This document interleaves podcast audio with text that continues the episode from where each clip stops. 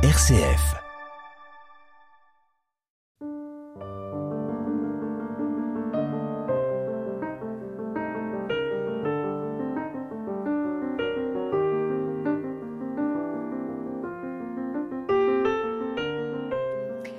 Si on lit la quatrième de couverture du recueil euh, de Christine Brie qui s'intitule Pataude, voici ce que nous pouvons trouver. Ma mère est venue d'Italie, un pays apparemment proche. Elle ne parlait pas le français et se sentait exclue du groupe social, de la vie collective, de tout. Il n'y a jamais d'exil mineur. Ma mère l'a toujours su. Pataude publié aux éditions du temps qu'il fait, est donc d'abord, euh, mais pas seulement, comme euh, un mouvement qui conduit Christine Brie vers une enfance qui est la sienne, mais qui est aussi celle de sa mère, et qui lui permet une réflexion sur l'exil et sur le rapport à la langue. Bonjour Christine Brie. Bonjour, Montserrata. Alors, j'ai essayé de synthétiser un certain nombre de remarques que nous avions pu faire au cours de la première émission.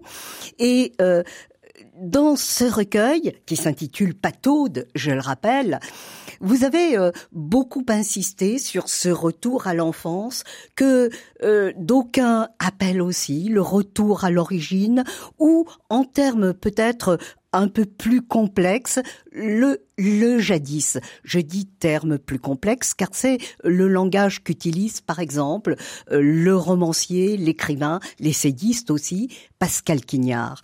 Pataude se présente donc comme une suite de poèmes qui tente de revisiter, de se réapproprier le temps perdu et le jadis. Oui, ces, poèmes renvoient à cela, en effet, beaucoup, à un temps indéterminé, mais toujours présent, euh, étant passé, mais toujours présent. Donc, euh, à la fois euh, dans la recherche de ce temps qui est irréversible et vers lequel on ne peut pas revenir, donc voilà, et en même temps la recherche de quelque chose même d'antérieur à la conscience, à toute conscience, et se référant à la vie intra-utérine. Euh, ainsi, dans plusieurs poèmes, euh, par exemple dans le poème intitulé euh, L'arbre bleu, il y a un vers qui dit En lui, donc dans l'arbre, repose une image de nous avant que nous soyons, euh, de même, quand je m'adresse à ma mère à un moment, je lui dis qu'elle est repartie vers une vie où tu n'as plus peur. Donc euh, voilà, en, effet, il y a, y a plusieurs euh, allusions à, à, cela, à ce jadis qui est euh, antérieur au passé même. Euh, c'est paradoxal de dire ça, mais euh, c'est un temps immémorial en fait. C'est un temps immémorial. Est-ce que vous souscririez Christine Brie, euh, à ce propos euh, que tient Pascal Quignard à propos justement du temps perdu, du jadis, que ce dernier serait comme une avant-saison, peut-être une cinquième saison, le, oui. un temps d'avant le temps historique, et que l'on peut faire mm. surgir de, de l'enfouissement, alors que l'on peut faire surgir justement en allant vers l'enfance et peut-être non seulement de sa propre enfance, mais celle euh, de nos ancêtres. Tout à fait, oui, tout à fait. Et c'est en, en, effet euh, ce à quoi fait allusion euh, ce, enfin, ce recueil. Euh, bien sûr, avec l'allusion au pays, à la terre à jamais perdue, et qui est antérieure aux, aux, ancêtres. Le, le, jadis, donc, est ce, ce temps d'une avant-saison que l'on ne peut peut-être parfois retrouver que que par le biais des songes et et, et, et finalement ils aboutissent à prendre forme dans euh, le souvenir verbal euh, qu'on retient d'eux, n'est-ce pas, Christine Brie, et qui donne naissance au poème. Tout à fait, oui, c'est exactement ça. Et euh, Oui. par exemple, je vais lire un, poème. Racine, justement, qui s'appelle Racine. Elle entend parler les racines. Elle mange et dort dans ce murmure et leur raconte sa vie. Elle n'aime pas que ce soit la sienne, cette longue histoire qu'elle dit. Alors elle invente, et secrètement elle rit. Donc euh, ici il y a à la fois euh, donc euh, l'écoute de, elle entend parler les racines, c'est-à-dire de quelque chose qui est immémorial, qui est antérieur à elle, et elle vit avec ça. Elle elle parle avec tout ça, elle, elle, dialogue avec tout ça. Donc euh, là, il y a, y a le euh, il y a le langage, hein. Mm-hmm. Euh, et il y a aussi le refus de cette histoire qui est douloureuse. Du coup, il y a invention, il y a rêverie, et secrètement, elle rit. Et en même temps, euh, sentiment de de, la dérision, euh, de oui, de la dérision. De la dérision parce que il y a euh, chez euh, ce personnage de la mère euh, quelque chose qui est de l'ordre de la fantaisie, qui est de l'ordre aussi de l'humour, voire parfois presque de l'ironie, n'est-ce pas? Tout à fait, tout à fait. Oui, oui, oui, oui. Donc, oui, euh, à plusieurs moments, euh, c'est perceptible dans, dans l'ouvrage. Et euh, donc, il y a en effet tout cela.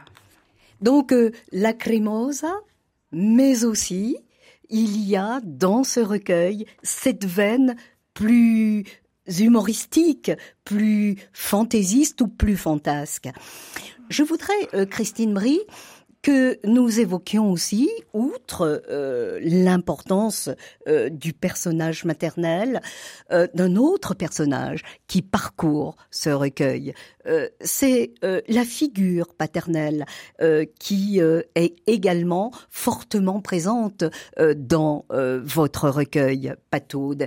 Et qui est une figure très très émouvante, très bouleversante, car elle renvoie à des êtres démunis, vulnérables, qui sont euh, hantés aussi par euh, par la déraison, voire la folie. Euh, est-ce que dans ce recueil, Christine Brie, vous avez voulu montrer ces deux figures tutélaires? La figure maternelle, oui, vous en avez parlé, mais aussi la figure paternelle. Oui, alors euh, tout à fait, c'est venu euh, aussi quand je vous dis j'ai pas voulu, euh, c'est venu. des poèmes sont arrivés qui qui faisaient allusion à mon père, qui le mettaient en scène en quelque sorte. celui qui? Tu voulais devenir poussière, te fondre en ce milliard d'étoiles, tu voulais que le ciel aspire ta bouche, ta voix, ton sang. Et quand ton souffle t'a quitté, j'ai pu voir dans un tourbillon ton cœur rejoindre les soleils. Je l'entends battre. Tu traverses la voie lactée à la façon de l'ange. Indifférent. Penses-tu à moi? Et c'est euh, ce poème, je pense, euh, résume bien qui était mon père. C'est-à-dire un être euh, à la fois très, il avait quelque chose de très modeste, humble, mais c'était en fait un homme qui était tourné vers la mystique. Et, et donc, quand je dis tu voulais devenir euh, tu voulais que le, ciel aspire ta bouche, ta voix, ton sang, euh, c'est, je crois, ça. Euh, l'expression que vous avez entendue, d'abord par votre père, d'un élan vers vers une transcendance, vers une réalité supérieure. Oui, bien qu'il ne soit pas euh, croyant. Voilà. Euh, il était athée, oui. euh, mais il avait une vie spirituelle très développée. Et donc, en effet, il avait une recherche. Il, une recherche d'une d'un au-delà d'un au-delà, oui, oui, qui va au-delà de cette de cette immanence dans laquelle nous nous trouvons et dans laquelle nous vivons. Alors, c'est particulièrement dans une suite euh, de poèmes que vous intitulez euh, Suite toscane, Christine Brie, que euh, nous pouvons trouver exprimée une forme de poésie que vous-même appelez auprès de moi, christique. Euh, est-ce que vous pourriez, euh, Christine Brie, euh, nous dire comment est venue cette suite toscane? Je pense que l'expérience est d'abord d'ordre pictural, bien sûr, mais qu'elle dépasse largement l'expérience picturale. Oui, en fait, tout cela est venu on peut dire à la suite de ma visite à la chapelle Brancacci à Florence, où j'ai vu les œuvres de Masaccio, euh, Masolino, euh, Filippino Lippi, et, donc euh, qui représentent en fait la vie de Saint Pierre. Et, euh, et, alors, tant que j'ai été euh, submergée euh, par la présence des œuvres, bien sûr, je, je n'aurais pas pu écrire en face des œuvres.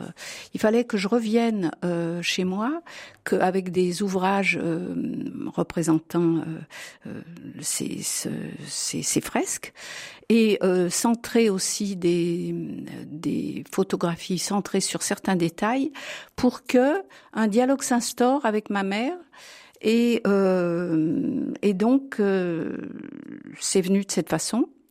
Euh, et l'image du Christ, bien que ces, ces, fresques fassent énormément allusion à Saint-Pierre, euh, c'est l'image du Christ euh, quand même qui est toujours derrière euh, ces, ces, poèmes.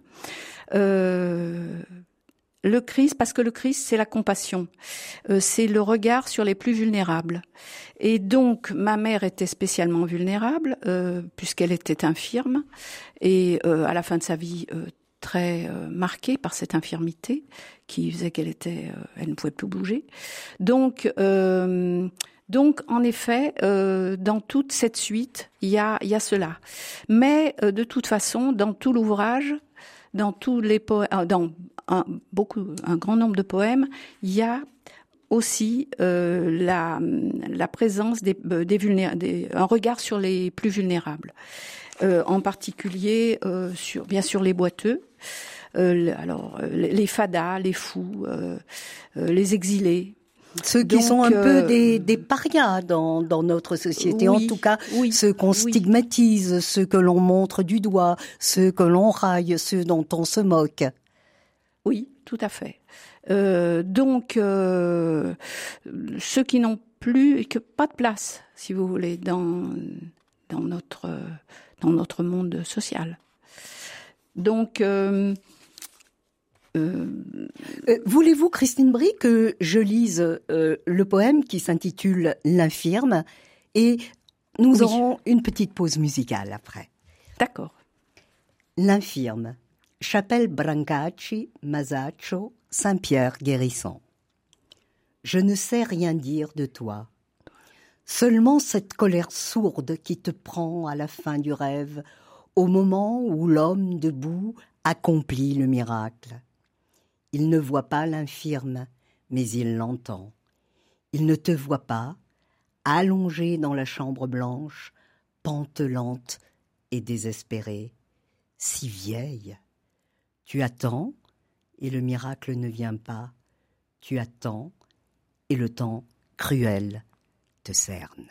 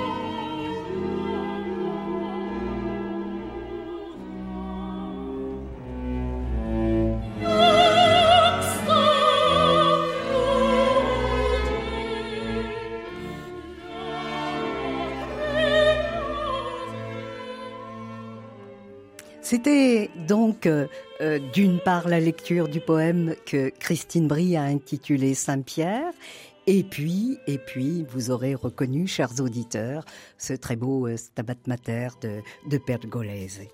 Christine Brie, nous sommes dans cette suite toscane et vous nous proposez donc une méditation sur la peinture de Masaccio, sur la peinture de Mazzolino. Et euh, cette méditation sur la peinture est aussi, de votre part, un regard plein de, de compassion, d'empathie, dirait-on aujourd'hui, vers euh, ces êtres qui euh, sont démunis dans la vie et qui, malgré tout, essaient de continuer à vivre, de garder une forme d'espoir ou peut-être même d'espérance. Euh, est-ce que c'est cela à quoi vous nous invitez en tant que lecteur, en tant que lectrice, Christine Brie? Euh, par le truchement euh, de votre de la figure maternelle, mais aussi de la figure paternelle. Oui, tout à fait. Oui, oui, oui. Et si vous voulez, c'est c'est par ce regard que porté en, fait que, que J'espère, j'espère que cela provoquera cela. Mais, bon. Vous invitez aussi les lecteurs, à travers une histoire personnel à quelque chose de plus universel.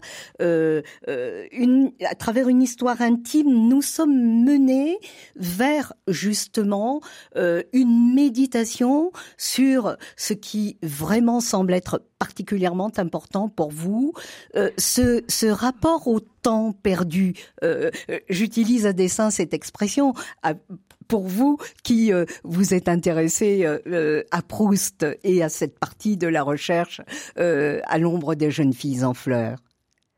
Oui, alors en, fait, euh, si vous voulez, c'est euh, avec mon idée est, que la poésie permet une transmutation, une transmutation, une transformation en fait de, de, la douleur, de de la perte et euh, magnifie en fait euh, au fond le monde.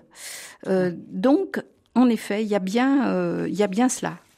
Et euh, c'est pas par hasard que les poèmes soient venus, soient arrivés au jour et pu être écrits.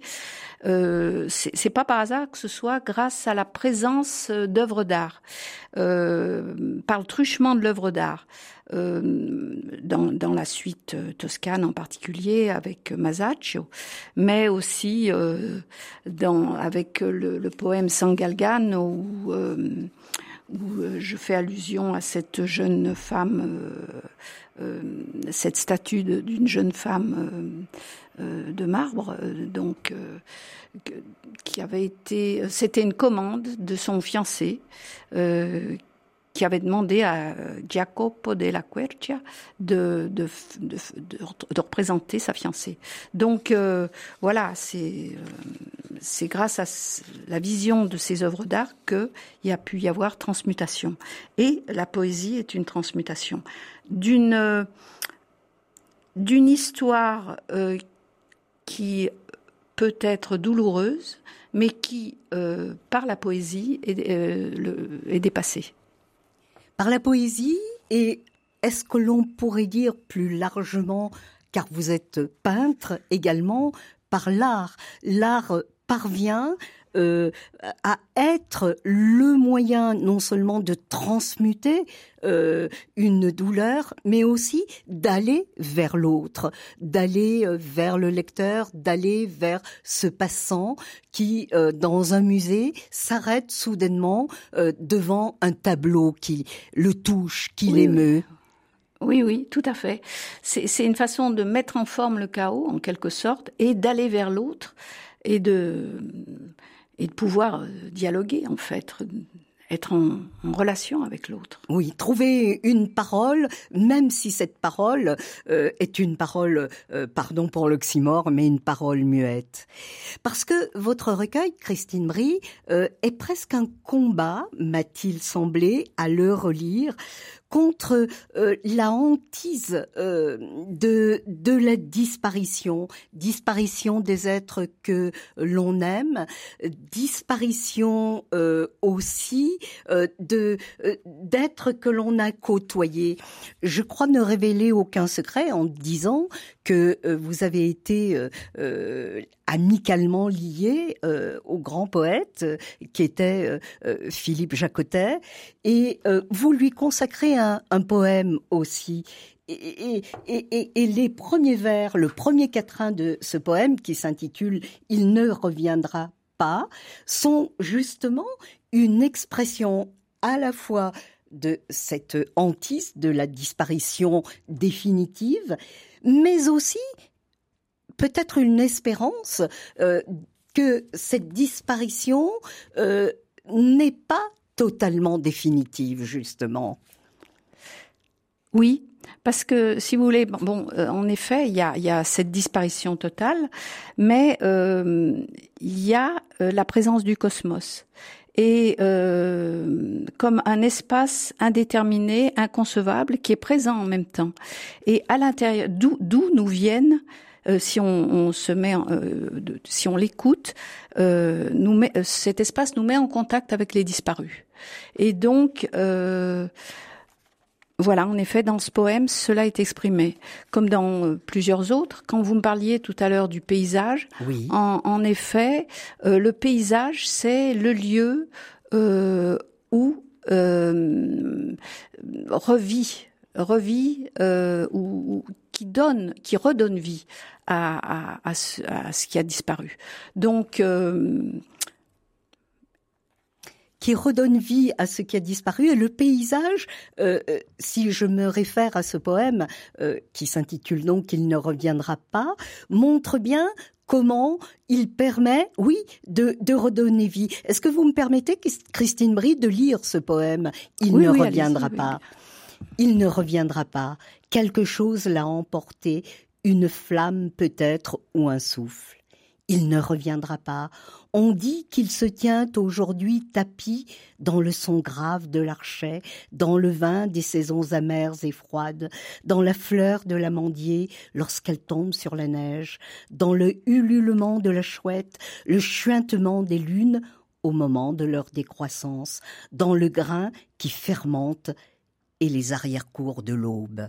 Et, et il y a, bien sûr, qui ponctue votre poème, euh, l'anaphore Il ne reviendra pas, mais aussi, comme point d'orgue, l'aube et j'y vois pour ma part, vous me direz si euh, vous partagez euh, euh, cette lecture, dans le terme aube, l'idée d'une renaissance dans un univers qui est celui du, du paysage, de, de, de, la lune qui décroît ou de la fleur de l'amandier tout à fait. Et en même temps, si vous voulez, le paysage porte comme une, une dimension supra-individuelle donc euh, où l'on retrouve, où, l'on, où, où une renaissance est possible où une renaissance, une renaissance est possible. C'est le regard du peintre, c'est l'émotion du peintre euh, devant euh, devant justement ce mystère du paysage que vous exprimez là. Oui, tout à fait. Oui, oui, oui. Il, il y a peut-être pour terminer presque cette émission, euh, un beau poème, un très beau poème dont je souhaiterais que euh, vous nous parliez. Ce poème, hum, vous l'avez intitulé Laurente.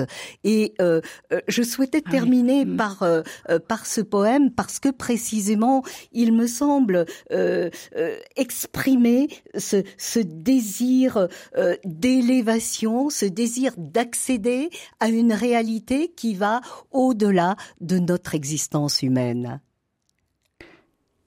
Euh, vous voulez que je le lise? Volontiers, Christine. Ouais, Laurente.